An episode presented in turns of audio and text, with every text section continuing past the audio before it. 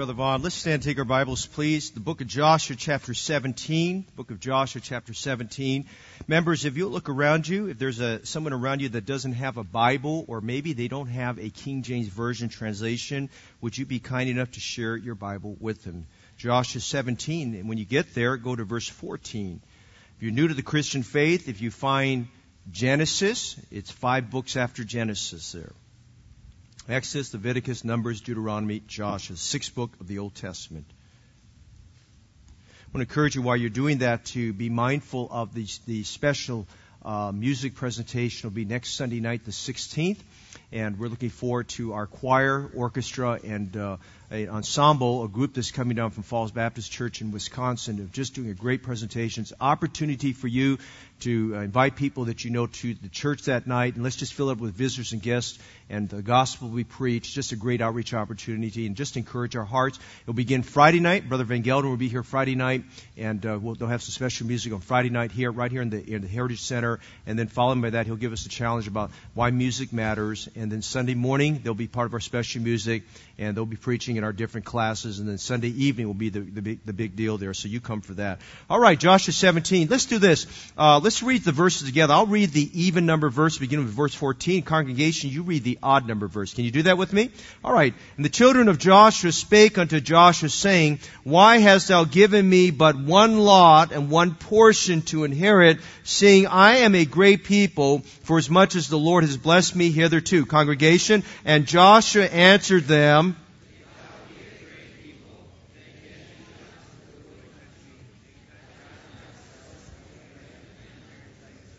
and the giants be too narrow for thee. And the children of Joseph said, The hill is not enough for us.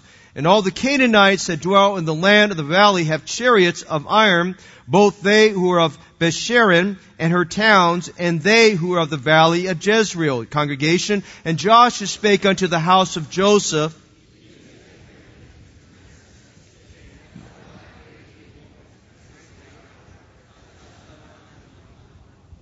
But the mountain shall be thine, for it is wood, and thou shalt cut it down, and the outgoings of it shall be thine, for thou shalt drive out the, the, the uh, Canaanites, though they have iron chariots, and though they be strong.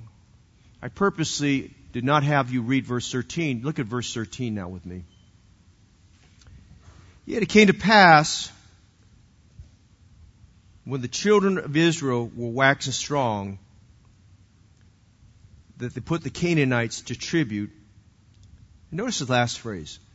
But did not utterly drive them out. You ever received an inheritance? You know anybody's ever received an inheritance?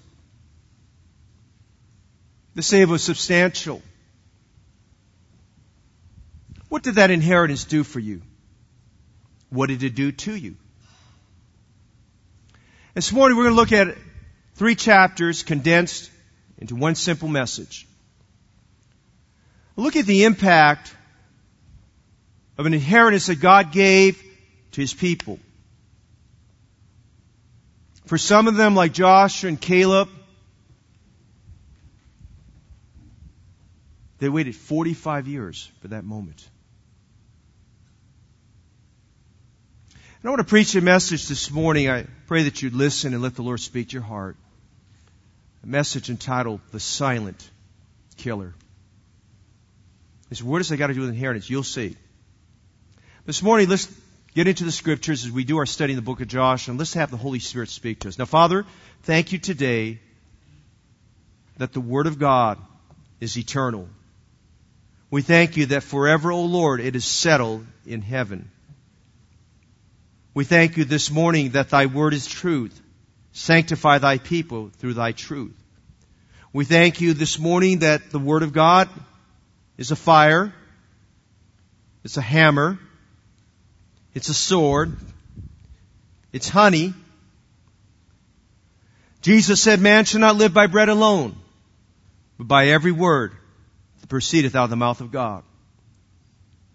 We know that all scripture is given by inspiration of God and is profitable for doctrine, for reproof, for correction, for instruction in righteousness, that the man of God may be perfect, thoroughly furnished unto all good works.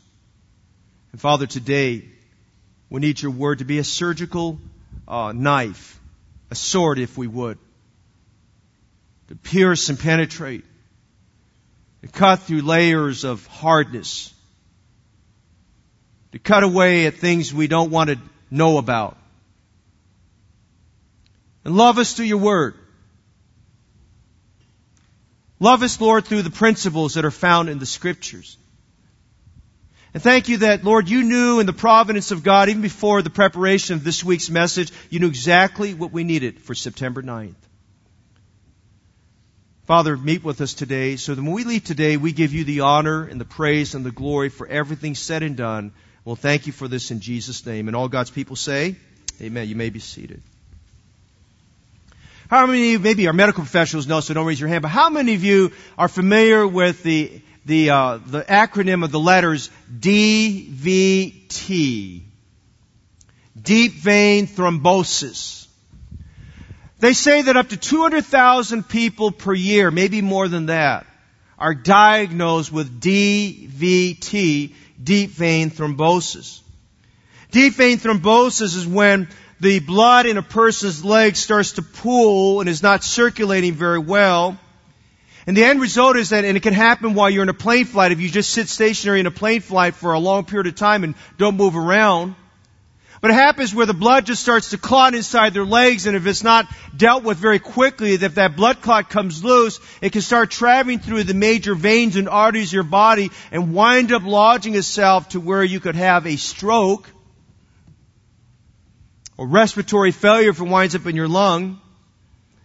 And the tragic thing about DVT, it's not caused because someone was irresponsible in their behavior. It wasn't caused because someone was running a race. It wasn't caused because someone was doing jumping jacks. It wasn't caused because somebody walked from 2950 Merced Street to come over to the church side of 2960 Merced Street.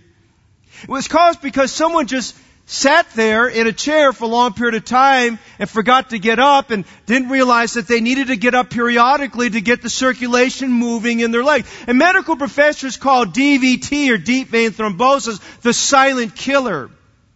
Because as you sit there and it just, the, the blood starts to pull in your legs and the circulation is not very good, you don't realize what's going on there and you don't feel anything happening, but when the blood clot starts to flow through your body, if it lodges itself in a lung, lodges itself up here in our brain, it could lead to respiratory failure or major stroke.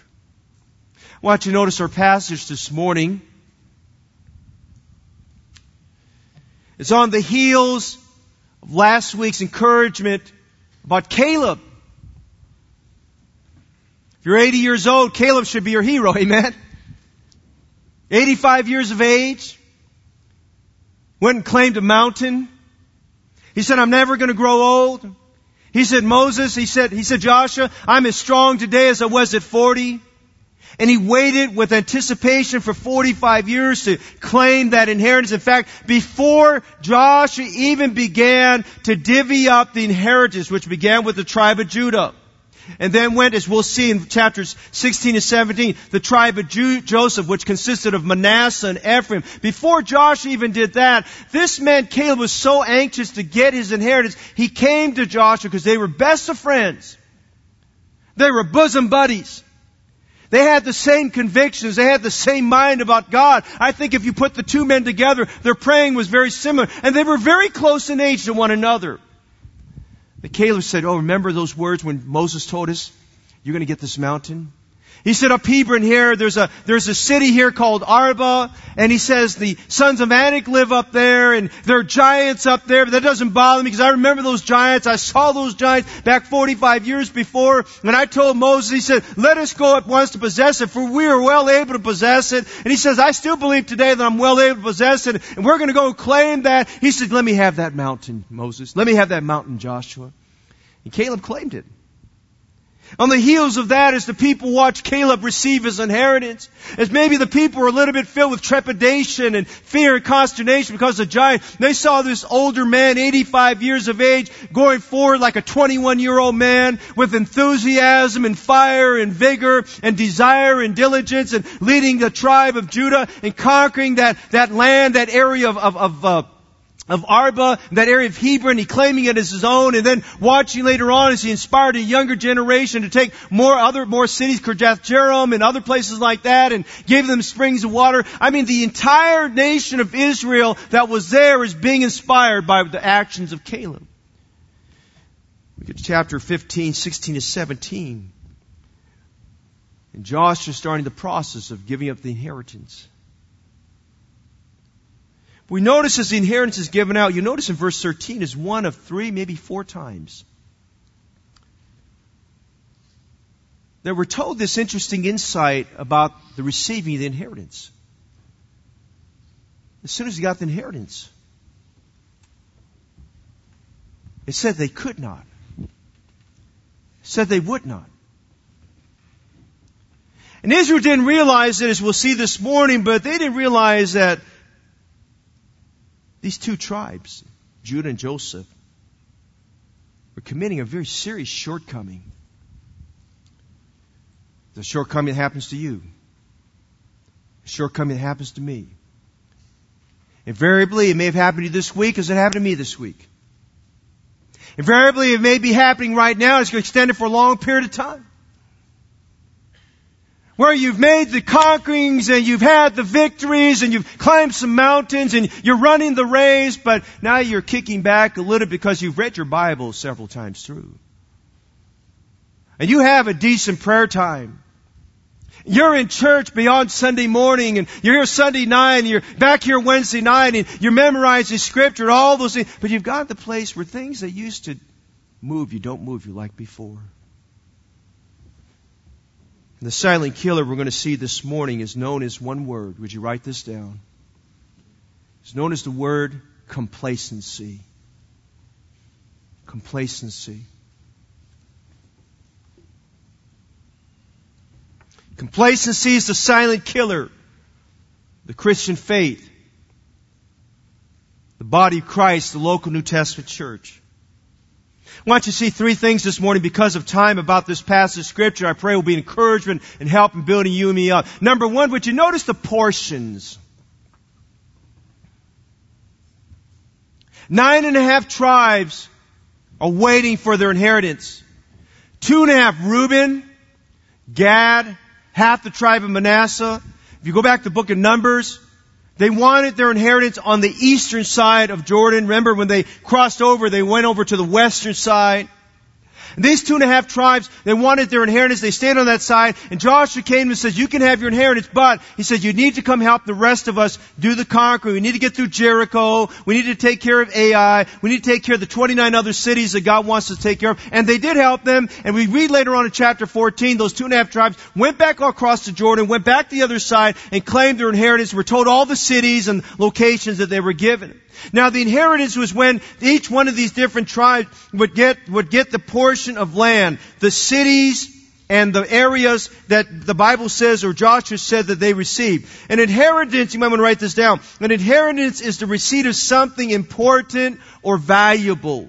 It's something that is passed down to you. It could be monetary in nature. It could be financial nature. It could be sentimental in nature. It may not even be anything monetary. It just might be something passed down to you. But it's something that is given to you. You're an heir of something from somebody else. And we notice here that the inheritance God wanted to give to Israel was land. It was cities. It was an area that God frequently described as an area that flowed with milk and honey. The description milk and honey means it was a fruitful area. The land was fertile. Soil was fertile. It got good rain. It was a good area in terms of just the weather climate. It was good in terms of the crops who would grow. It was considered a very, very good area. And inheritance is something that you have a claim on. In Joshua 13, Joshua starts divvying it up, as we said, to the two and a half tribes. Now we get to 15, 16, 17, and he's making this inheritance. He's divvying it up. We start with the tribe of Judah. Go back for just a quick moment. In chapter 15, we have detailed information here. In fact, it consumes oh, about 40, 63 verses of scripture here that deals with the, with the divvying up of the land area that was given to Judah. Notice some things about these portions. We'll look at Judah and then we're going to look at Ephraim and Manasseh. They got theirs in chapter six, uh, chapters 16 and 17. Would you notice some things? Number one, as we look at these portions, would you notice these portions were fought for?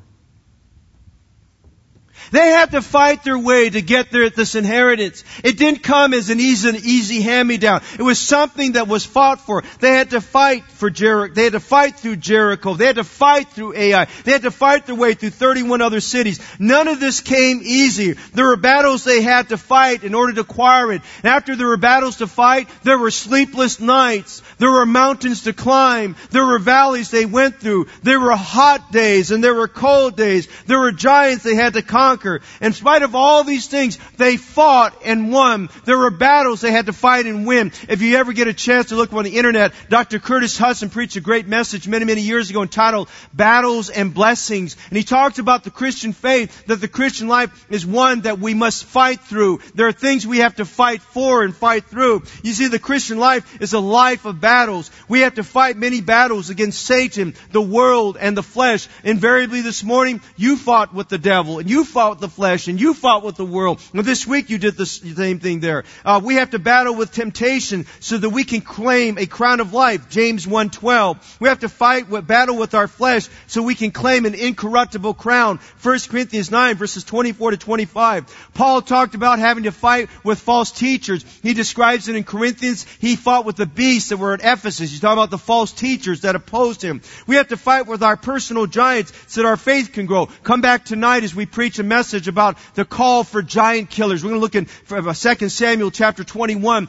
as there were some successors to David who were called to be giant killers. We have to fight with our personal struggles. We have to fight with anxiety. We have to fight with traffic. We have to fight with our worries. There are battles we have to fight with in our Christian life. We have to battle with weaknesses so that we can experience God's grace being made uh, uh, profitable and strong in us. We have to battle with prayerlessness so we can claim by faith what God wants to have. Listen, that area that they went to was an area they fought for. Several years had gone by. They had been fighting battles. They had been fighting the giants. They were fighting the enemy of the land. They looked intimidating, but they went forward and they went forward in the power and the grace of God and they had to fight those battles. Listen, if nobody ever told you this, then when you became a Christian, you found out very quickly that the Christian life was not a walk through the park. The Christian life is a difficult life. The Christian life is a life of battles. Satan attacks you every morning. He attacks you in your thinking. He attacks you through temptation. He attacks you in your weaknesses. He attacks us all the time. He takes good people, makes them enemies instead of making them allies with each other. We're fighting battles. We're fighting with temptation. We're fighting with weaknesses. We're fighting with all of these things that go on in our lives. The Christian life is one that we must fight for. We must fight to be victorious. We must fight to be ahead. No wonder uh, Ephesians chapter 6 tells us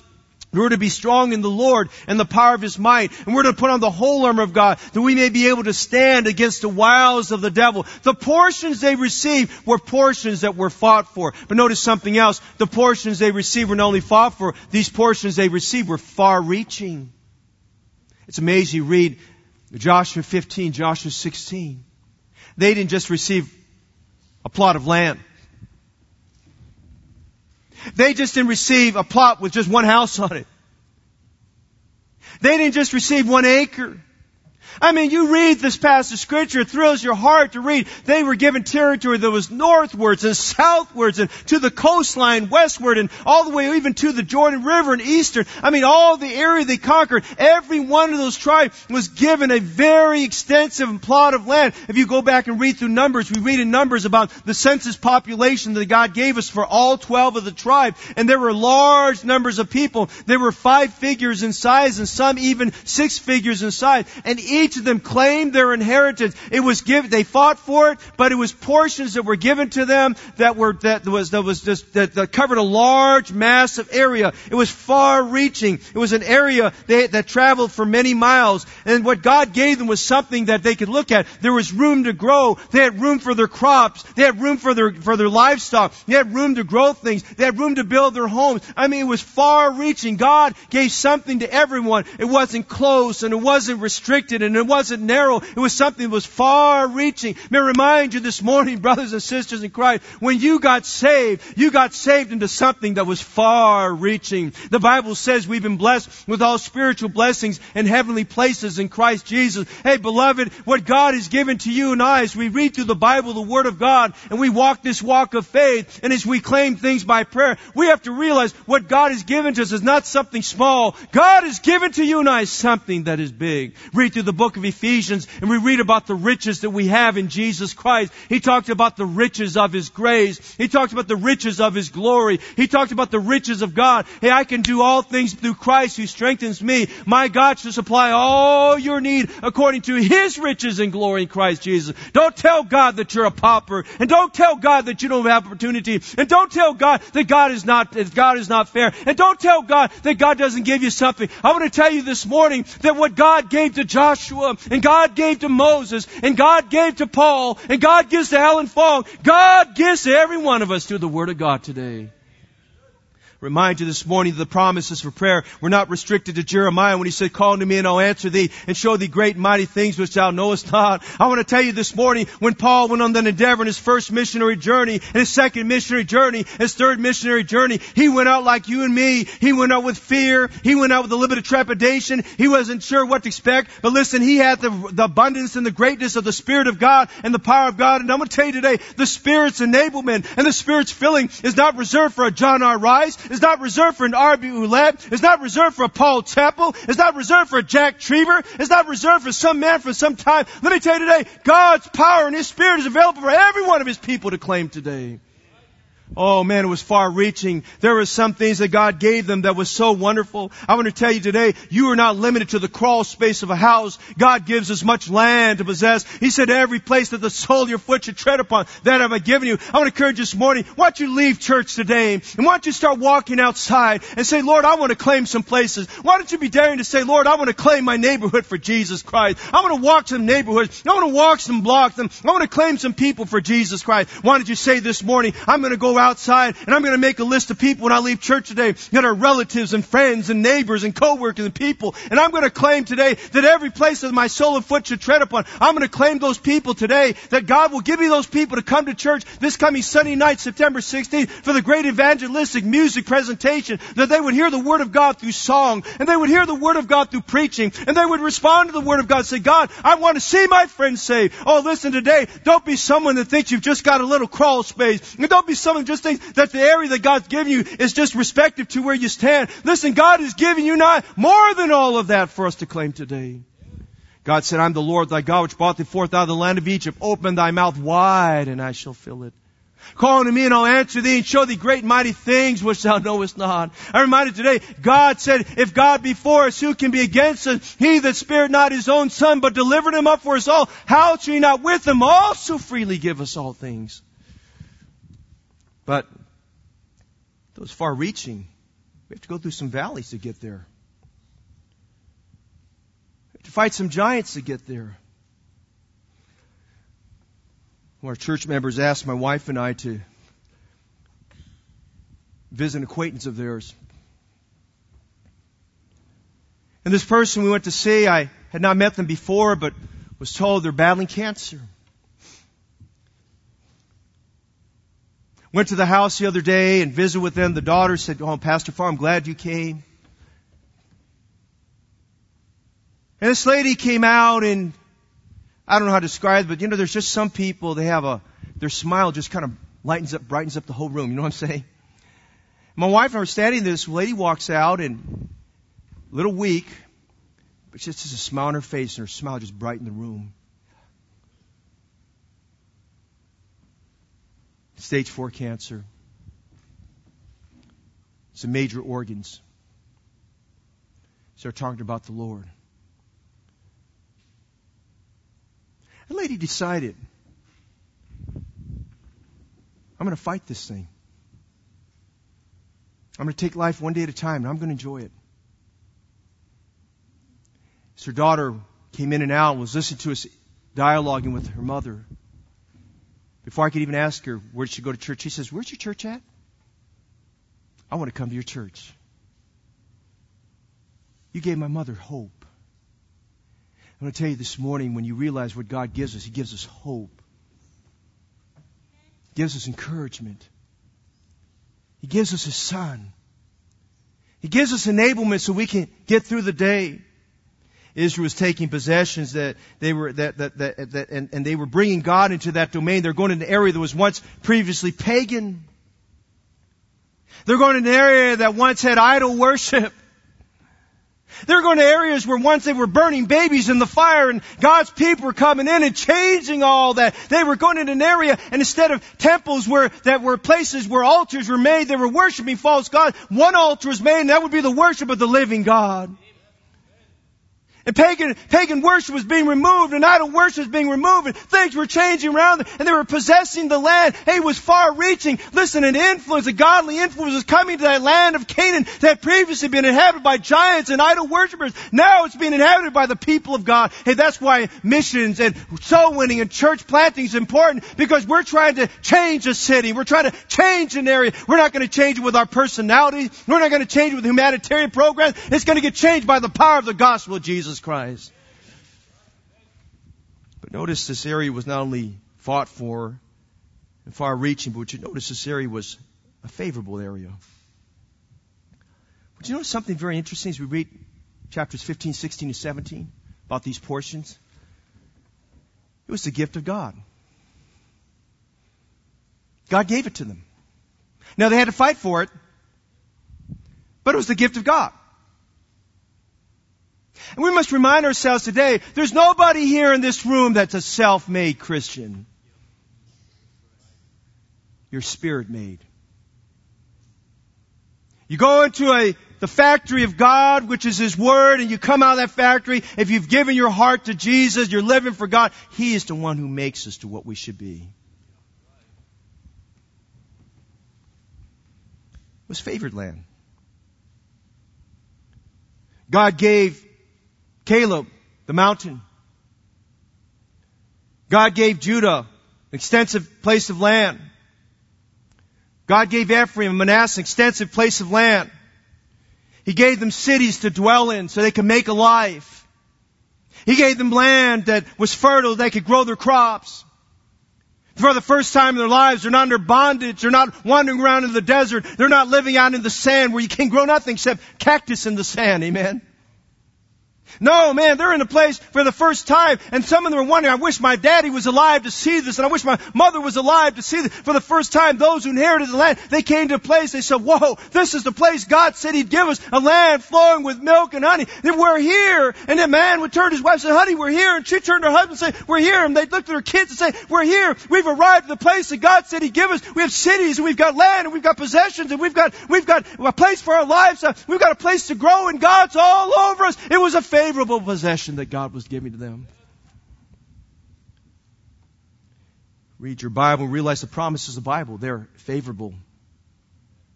Read your Bible and realize that the blessing of the Lord it maketh rich and addeth no sorrow to it.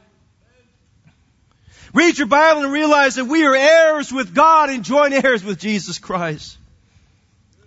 Read your Bible and realize that we are heirs of the riches of His grace and heirs of the riches of His glory. I'm just saying this morning, we see the portion. They received much and they were blessed and they had to fight for along the way, but God gave them extensive area. And I remind you today as we look at these portions, don't say that God is not fair. God is more than fair to you and me. We see the portions, but you notice the second thing this morning. Would you notice the pause?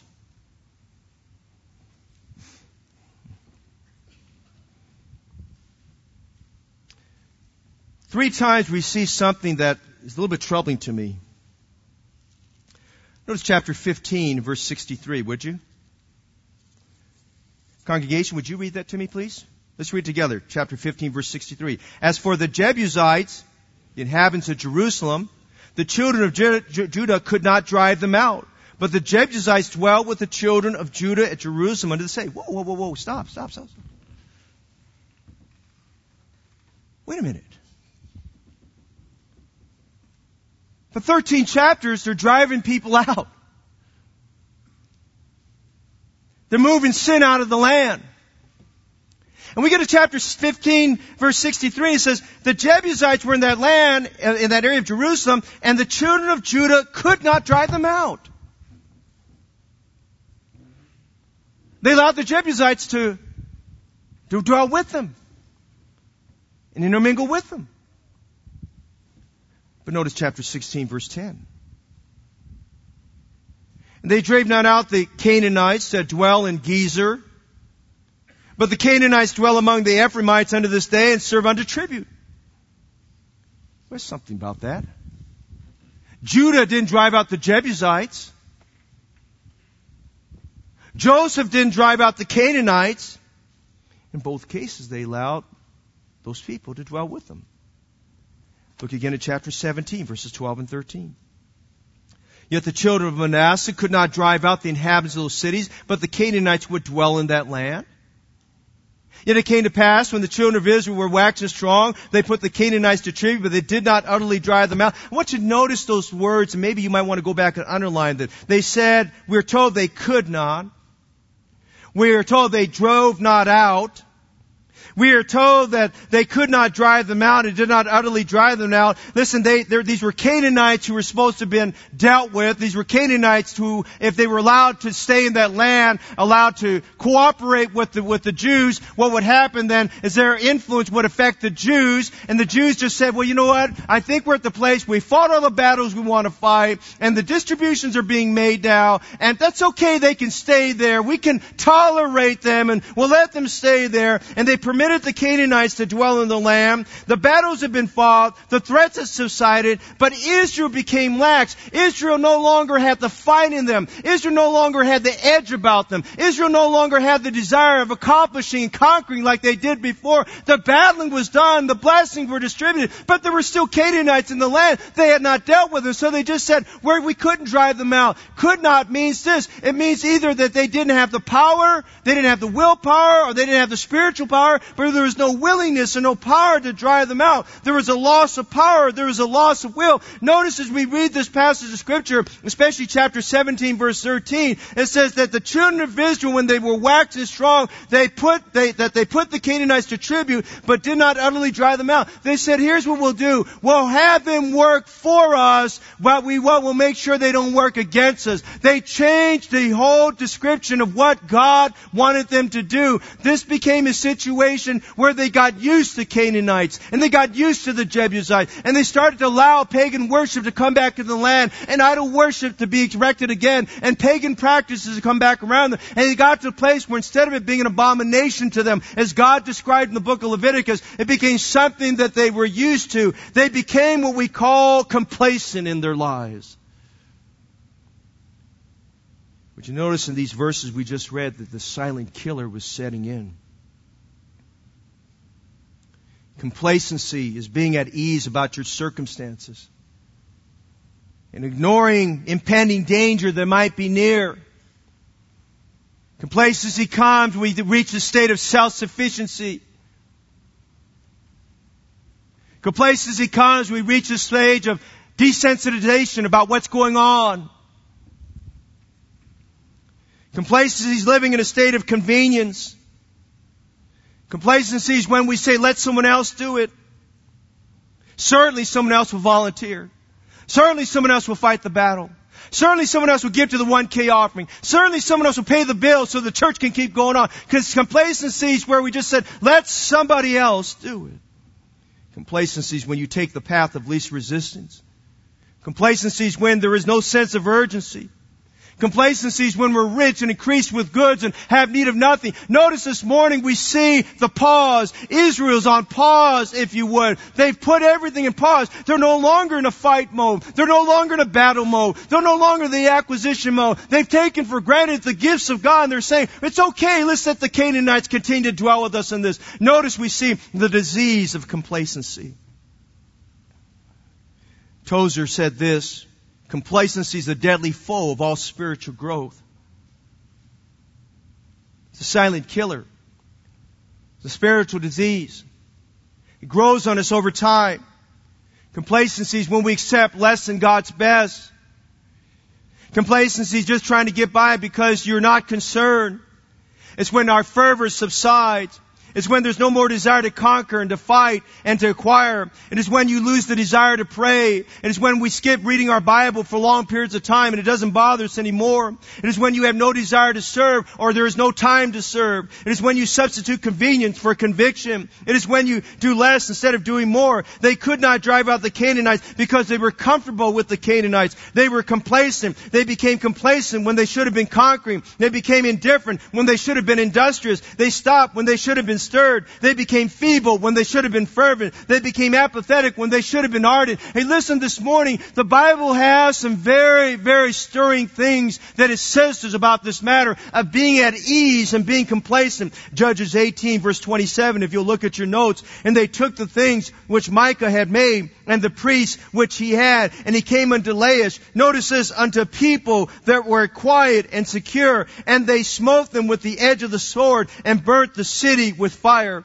Notice Isaiah chapter 32 verse 9, what the Lord had to say about the women. He said, rise up, ye women that are at ease. Hear my voice, ye careless daughters. Give ear unto my speech. Notice what the Lord says in Jeremiah 48 verse 11, what he had to say about the city, the, the country of Moab. Moab has been at ease from his youth and has settled on his lees and has not been emptied from vessel to vessel. Neither has he gone into captivity. Therefore his taste remained in him and his scent has not changed. Hosea 6 1, the Bible says, Woe to them that are at ease in Zion and trust in the mountain of Samaria, which are named chief of the nations, to whom the house of Israel came. Revelation 3.17 describes it this way, Because thou sayest, I am rich and increase with goods and have need of nothing, and knowest not that thou art wretched and miserable and poor and blind and naked. And I'm saying this morning, complacency is a spiritual disease. It's a disease that grows on us. It's a disease that incrementally increases. And as it starts work its way, and the symptoms are very evident. We lose our desire. We lose our passion. We're more non-involved. We don't have the fervency we had. We say, let the younger people do it, or let the pastor do it, or let somebody else do it, or someone for somebody else, or pray for somebody else. It's when we're not, we lack that concern that we would have had at one time. We're no longer concerned. It's when we get to the place we realize that though the invitation is given, and though the Holy Spirit speaks, we're not the one that goes forward. We're not humble enough to go forward before God because it's somebody else's sin. It's somebody else's issue. It's not my sin. It's not my problem. It's somebody else's. It's a disease that creeps within. It's a Christian disease. It's a church disease. It is a spiritual disease that grips every person. We see the disease of complacency, but notice the danger in complacency.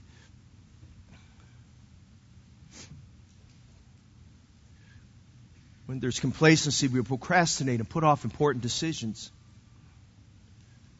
Where there's complacency, the altars are empty. There's no stirring of the Spirit of God.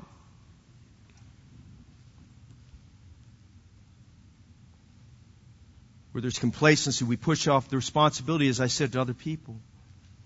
Where there's complacency, we have forgotten the reality that there really is a hell. And sinners who die in their sins really do spend eternity in hell. Complacency sets in, we lose our zeal for serving. Do you know when there's complacency, there's minimal to no spiritual growth? There's little to no fruit for the Lord. There's a higher tolerance of sin than there is an intolerance of sin. There's a tendency to be more self-sufficient, less of a tendency to be God sufficient. Would you notice, we look at those verses we looked at earlier, would you notice some thoughts about the danger in complacency? Complacency causes us to be negligent about the spiritual tax that might be looming. In Judges 18:27, we read about this city that was quiet and secure, was unwalled, was unguarded. They fell in this delusional idea: we'll never get attacked, we'll never have problems, no one will ever bother us. Except on that day, the tribe of Dan came in and bothered them and took that city. The Bible says in Judges 18:27, uh, it says they smote them with the edge of the sword and burnt the city with fire. Complacency is a killer of faith and vision. Look what Job said in Job 21:23. One dieth in his full strength, being wholly at ease and quiet. Did you imagine that? We get the place when complacency sets in, we're at ease, we're quiet, we don't make a stir. It describes the person dies in his full strength. He's at his prime, he's at his best, but he's allowed complacency to be a silent killer. Notice he said complacency leads us to trust in the wrong things and wrong people. Hosea 6.1, Woe to them that are at ease in Zion and trust in the mountain of Samaria. Complacency is sin that makes our Lord Jesus sick to the stomach. Revelation 3 verses 14 to 17, we have the Lord Jesus Christ describing one of the seven churches of Asia Minor. And I realize as we study those seven churches, they speak about seven distinct church ages, but I believe they also speak about seven distinct characteristics of churches. And the church of Laodicea, this is what the Lord had to say. And unto the angel, or the pastor, if you would, of the church of the Laodiceans write, These things saith the Amen, the faithful and true witness, the beginning of the creation of God. That's Jesus speaking there.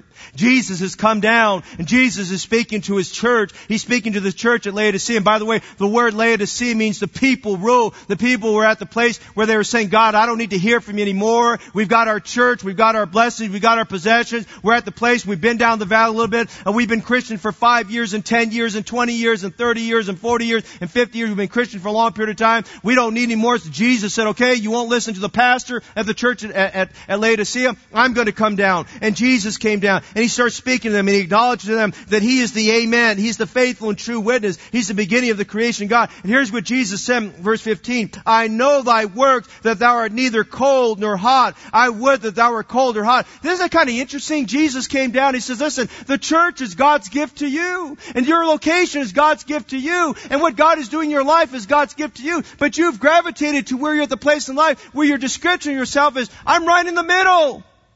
I'm neutral. I'm not cold. I'm not hot. And that describes our generation. We're not cold. We're not hot. Yeah, we'll do our church thing. We'll get to church on Sunday mornings, and if we, we feel up to, we'll come back on Sunday night. If we feel up to, we'll come back on a Wednesday night. If we feel up to, we'll come to a special conference. That's if we feel like it. We're cold. We're not cold, but we're not hot either. And then Jesus says something else that's very interesting. Notice verse 16. He says, You're not cold or hot. So then the way I describe you, you're lukewarm. And as he's speaking to the church of Laodicea, he's talking about they were, they were between, they were in this tri-city area. You had Laodicea right here at the top, and you had Hierapolis on one end, and you had Colossae on the other end, and one of those cities that they pumped up cold water from the water came from the springs, and the other one pumped up hot water, and as the two met and converged in Laodicea, the water was neither cold nor hot, the water was lukewarm. And the, the people at Laodicea understood that because if, if lukewarm water, for most people, lukewarm water or tepid water is not very tasty. It's not very tolerable.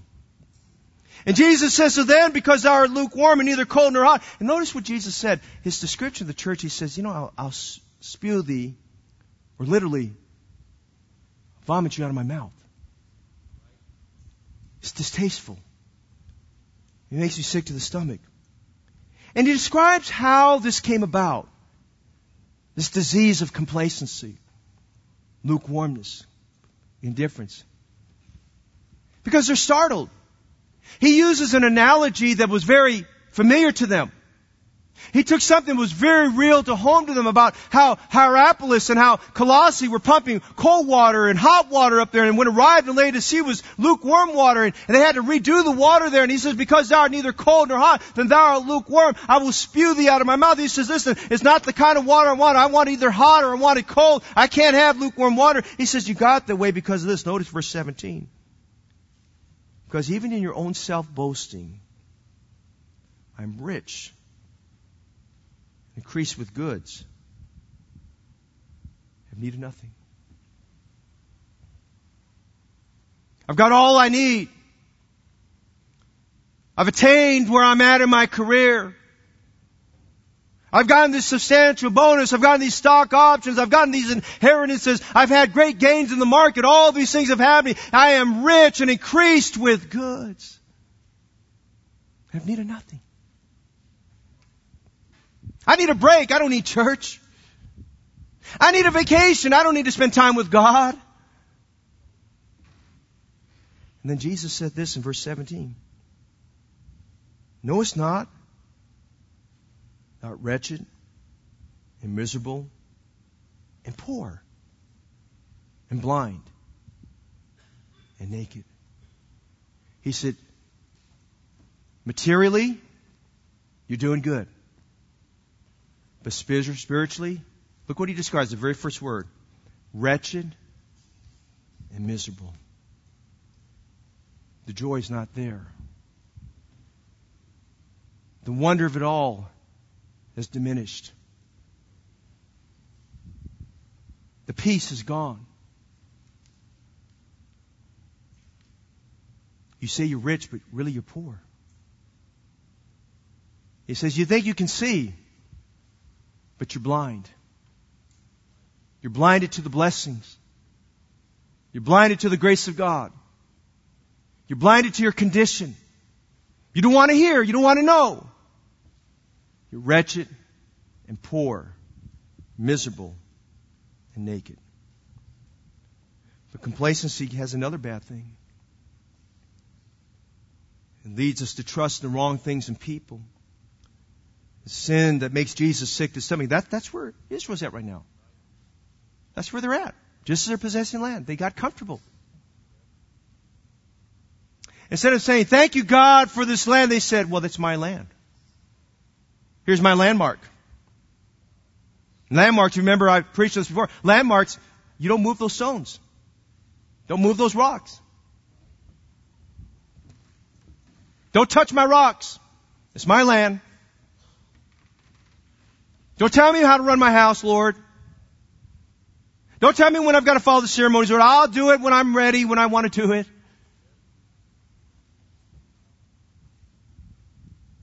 Listen, complacency about getting saved will send your soul to hell. Luke chapter 12 verse 19, I will say to my soul, soul, thou hast much goods laid up for many years. Notice this, take thine ease.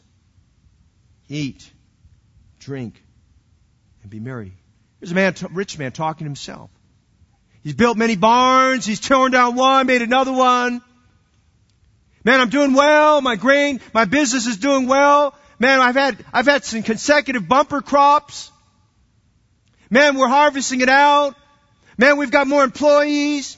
Man, it's happening here. My profit margins are increasing. I've kept my expenses down. He said, man, I, I don't know where I'm going to put all this additional grain that I've raised. He said, I know what I'll do. I'll tear down one and build a bigger barn and I'll do much with that. And then he looked at it one day. He looked at his accomplishments. He looked at everything he had. He totally forgot about God. He forgot God was the one who gives us the wealth to accumulate our wealth. And he said, so that was done well. He says, so you've done very good. He says, he said to himself, that was much goods. He wasn't thinking about eternity. He was only thinking about retirement. That was much goods and laid up for many years. He says, he says, take your ease, eat, drink, and be merry. Hey, you could take some time off. You don't have to get back into other things. You don't have to worry about the things you used to be involved with. He says, take that eat. But then God came along and made a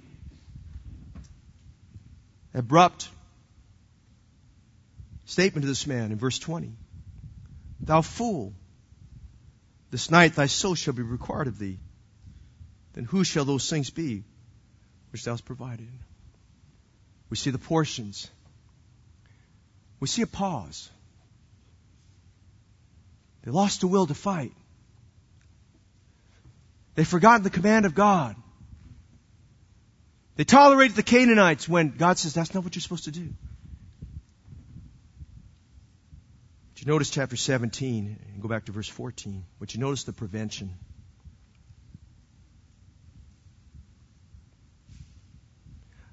Complacency is a silent killer. You don't know you have it. really. You don't know you have it. We look at these verses here. God was the one that said, hey, wake up. I got to tell you something. Kind of reminds me of the story of a man who went to see his doctor. He went to see his doctor because he wasn't able to do all the things around the house that he used to do. So the doctor, he said, doctor, I need you to check me out. I, there are things I used to do. I can't do them anymore. The doctor checked him out and did a thorough examination, did the blood test, all those things. And the man said, okay, doc, you've done this thorough analysis. I've been here for over an hour. Doc, I can take it. Tell me what's wrong with me. Tell me right now. Tell me exactly what's wrong with me. He said, I'll tell you, sir, what's wrong with you. He says, very simply, you're just lazy, sir. he thought for a minute, okay, doc, now you tell me that. Give me the medical term for this so I can tell my wife what I've got. Amen.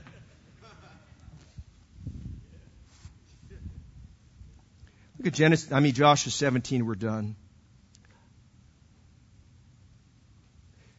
We get to verse 11 and Ephraim and Manasseh, they're called Joseph because Joseph had two sons. They're concerned.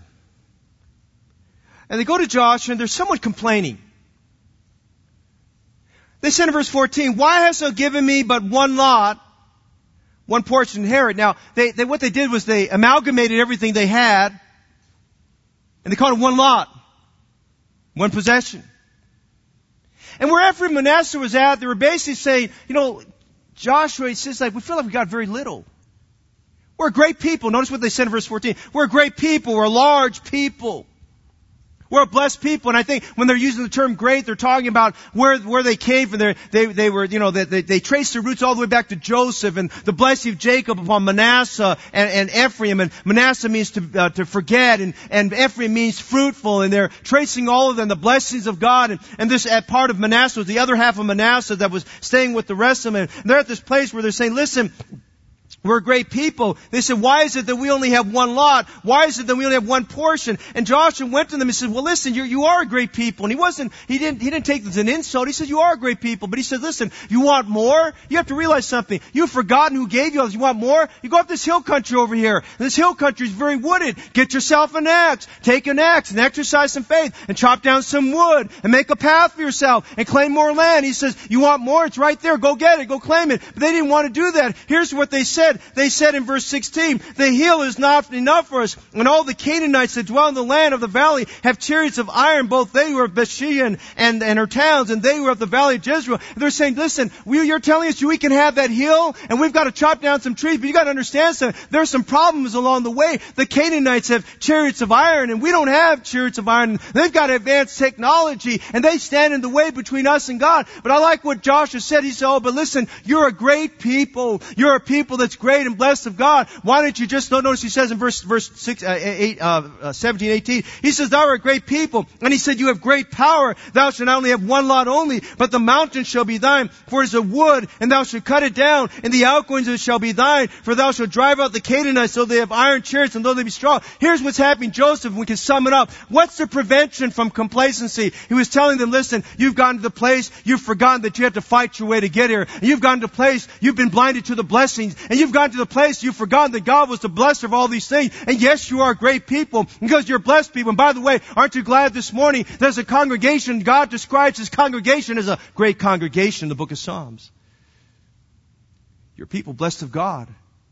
You're people that God has caused His face to shine upon. You're people that God is saying, I'm approving, giving you my approval on what you're doing. I'm giving you my approval upon, upon your church and the works of God. But He says, listen, you want more than that one lot? You want to claim more as life goes on? Then here's what you need to do. You go up to that mountain and listen, you got to go back and do what you used to do. You've got to exercise some faith and you've got to chop down some trees and you've got to clear a pathway and you've got to claim that mountain for yourself and you realize that you've got the blessing and you've got the power. I want to tell you this morning, uh, brother and sister in Christ, if we're going to overcome complacency, if we're going to get out of this complacency, we've got to always be at the place in our Christian life where we're exercising faith and we're cutting down some trees and we're going forward for God and we're setting some goals for our life and we're seeing people saved and getting lives restored and getting ourselves at the altar and renouncing our sins and confessing our sins and being fruitful in the Lord Jesus Christ. If we want to overcome complacency, we've got to do just like Joshua said. We've got to go up that mountain. We've got to climb some terrain. We've got to go up to the steepness. We've got to exercise ourselves. We've got to get to work and we've got to stay at it. He says, yes, you're a great people. And I remind you this morning here at this Baptist Church, we're a great people because we have a great God. But we need some people that are going to chop down some trees. We need some people not afraid to work. We need some people that are not afraid to go win some souls. We need some people not afraid to give to an offering and be obedient and tithing. We need some people that are going to read their Bible through more than one time a year. We need some people that will travel the terrain on their knees. We need some people to be willing to go to the mission field and serve the Lord Jesus Christ on foreign soil. I just said today, we're going to have to cut down some trees. That means we've got to exercise some effort. And we've got to take the power that we have through the Holy Spirit of God. And we've got to take the promises of the Word of God. And we've got to undergird ourselves in prayer. And we've got to go forward and say, I'm not going to be the same as I was yesterday. I'm going to be different. I'm not content with one lot. I want to claim more than that one lot so that God will help me to go on and do something great for His glory. You're great people. Want to overcome complacency? Stay busy. Stay busy. Stay involved. Maybe get involved. Amen. Keep working. Keep exercising faith. Get on board with the vision. Amen. Fight some giants. You can't have David around for the rest of his life fighting the giants for you. You got to fight your own giants. Do something nobody else has done. Do something that requires you to trust in God. Don't be content with one lot. There are more lots to conquer. Don't be like Joseph. They've been a crybaby. Oh, we just got one lot. Don't beg for handouts. Trust God and do something great for God. D.L. Moody tells a story. In 1864, there was a eastern seaboard. There were a series of bad storms that had come in. The storms were so bad. The harbor master told the fishermen of this particular village, it was right on the on the seacoast, for an entire week, do not go out in those waters. You'll perish in those storms. Saturday morning arrived, and Monday they couldn't go out. Tuesday couldn't go out. Wednesday couldn't go out. Thursday couldn't go out. Friday they couldn't go out. Saturday morning, unlike the other days, the sun came up in its glory. Clouds were just scattered. They had the very first wonderful sunshine day for the entire week. And you know, this fishermen depend on fishing for their livelihood. And villages depend on their sustenance on the fishermen bringing the fish in. And these fishermen are feeling antsy. They're feeling like we need to go out, and a number of them went out. A large number of fishermen got in their boats and started going out. The harbor master started ringing the bell, ringing the bell, ringing the bell. He said, guys, don't go out. He says, the storm cloud suggests that there's a storm on the way. A storm's coming. They said, ah, there's no storm. Look at the sky clouds are scattering. The sun shines out. There's no storm coming. And he kept ringing the bell. Guys, don't go out. Guys, don't go out. Guys, don't go out. And the fishermen, their little boats would go out an hour outside the harbor.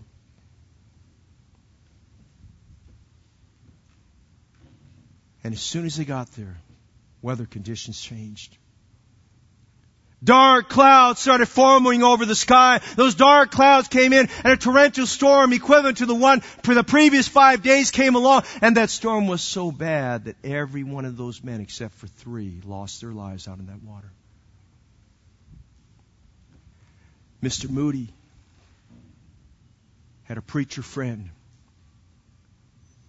70% of his church were the families of that fisherman.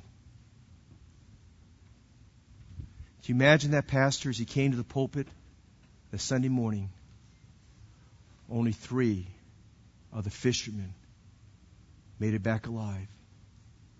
A large number of them perished, were lost to the storm because they didn't heed the warning. The storm is coming. You read Joshua, they became complacent. We find a repeat of that in the book of Judges. The rest of Judges is about this one thought. Every man did that which was right in his own eyes. Disaster after disaster after disaster. I'm going to encourage you this morning it's very easy for everyone, all of us, to become complacent. We could be in our full strength, be at ease, and die. Did you used to be fervent? Used to be active? Used to attend church more than Sunday morning? Used to serve the Lord? Used to give? Used to have a victorious Christian life? Like Israel, we got used to our surroundings. It morphed us into it. We became like our surroundings instead of our surroundings conforming to Christ. We lost the zeal. We left the love. We lost the joy. We lost the desire. And the remedy is very simple. Get up. You're still a great people. God still loves you. But get up. Do something you've never done before. Exercise some faith. Trust in God. Live out your life just like, like Caleb did and just like Joshua did. Go forward. Cut down some trees. Make a new path. Have faith in God. Father, this morning,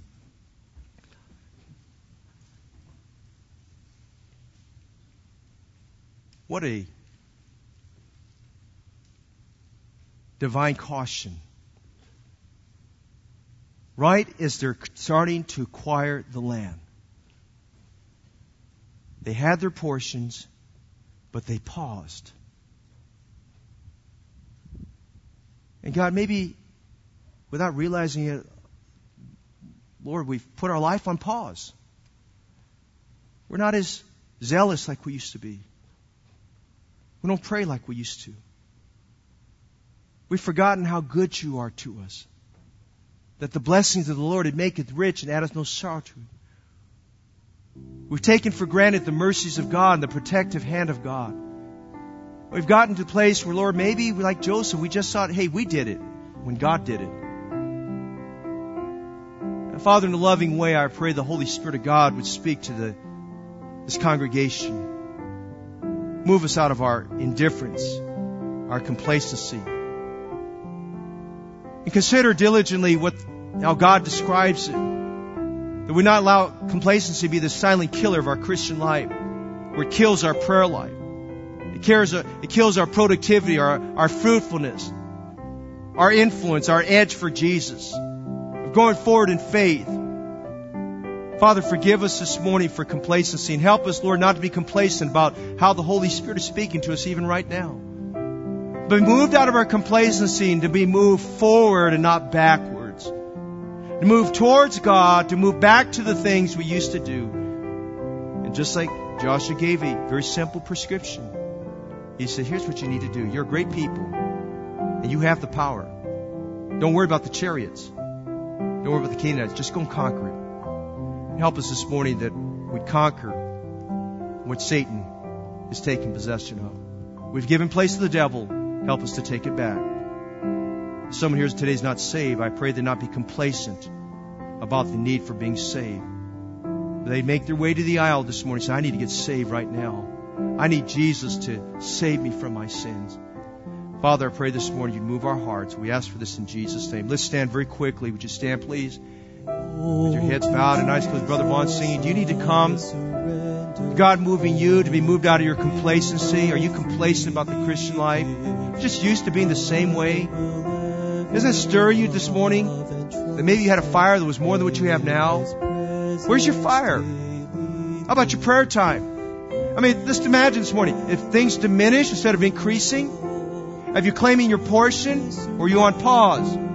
If you pushed a button you're on pause, you're just letting things happen. You're morphing to what you're around instead of you changing what you're around. Me say this morning, how about we take some action this morning? And do like Joshua. Joshua ca- cautioned them and challenged them to go forward. Why don't we go forward this morning? And then today, is there somebody here? You'd say, Pastor Fong, I'm not sure I'm saved.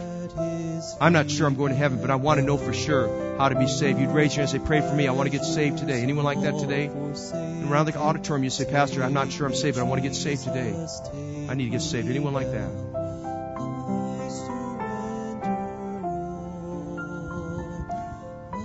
Father, this morning as we assemble around the auditorium, we're thankful today that, Lord, we have to be reminded that sometimes things, we put it on pause. We don't even realize it until it catches up with us. Father, we pray you deliver us from being powerless, a loss of power, a loss of will, a loss of discernment, a loss of wisdom. And God, help us to just kind of re- recalibrate here, just like Joshua did with Joseph. Is here's the solution. Here's the prevention. Go back and make a pathway. It's going to take some effort. It's going to take some work, but go back and do it. Exercise some faith. Have faith in God. And Father, I pray this morning you stir up our faith and stir up our hearts that we not allow ourselves to fall in this place of complacency, but at the place where we're stirred up, moving and going forward for Christ. Thank you, Lord, for loving us. Thank you that your opinion of us is that we're great people, a people that God wants to bless. Work in our hearts. We pray this morning, even beyond today's service, that just what we saw from the life of Joshua and these children of Israel would resonate in our hearts. Thank you for being good and gracious to us. We pray all these things of you, Lord, in Jesus' name. Amen. Why don't you see it for a quick moment? Why don't you see the quick, quickly a connect video, and then has Brother Den to come and lead us in closing prayer.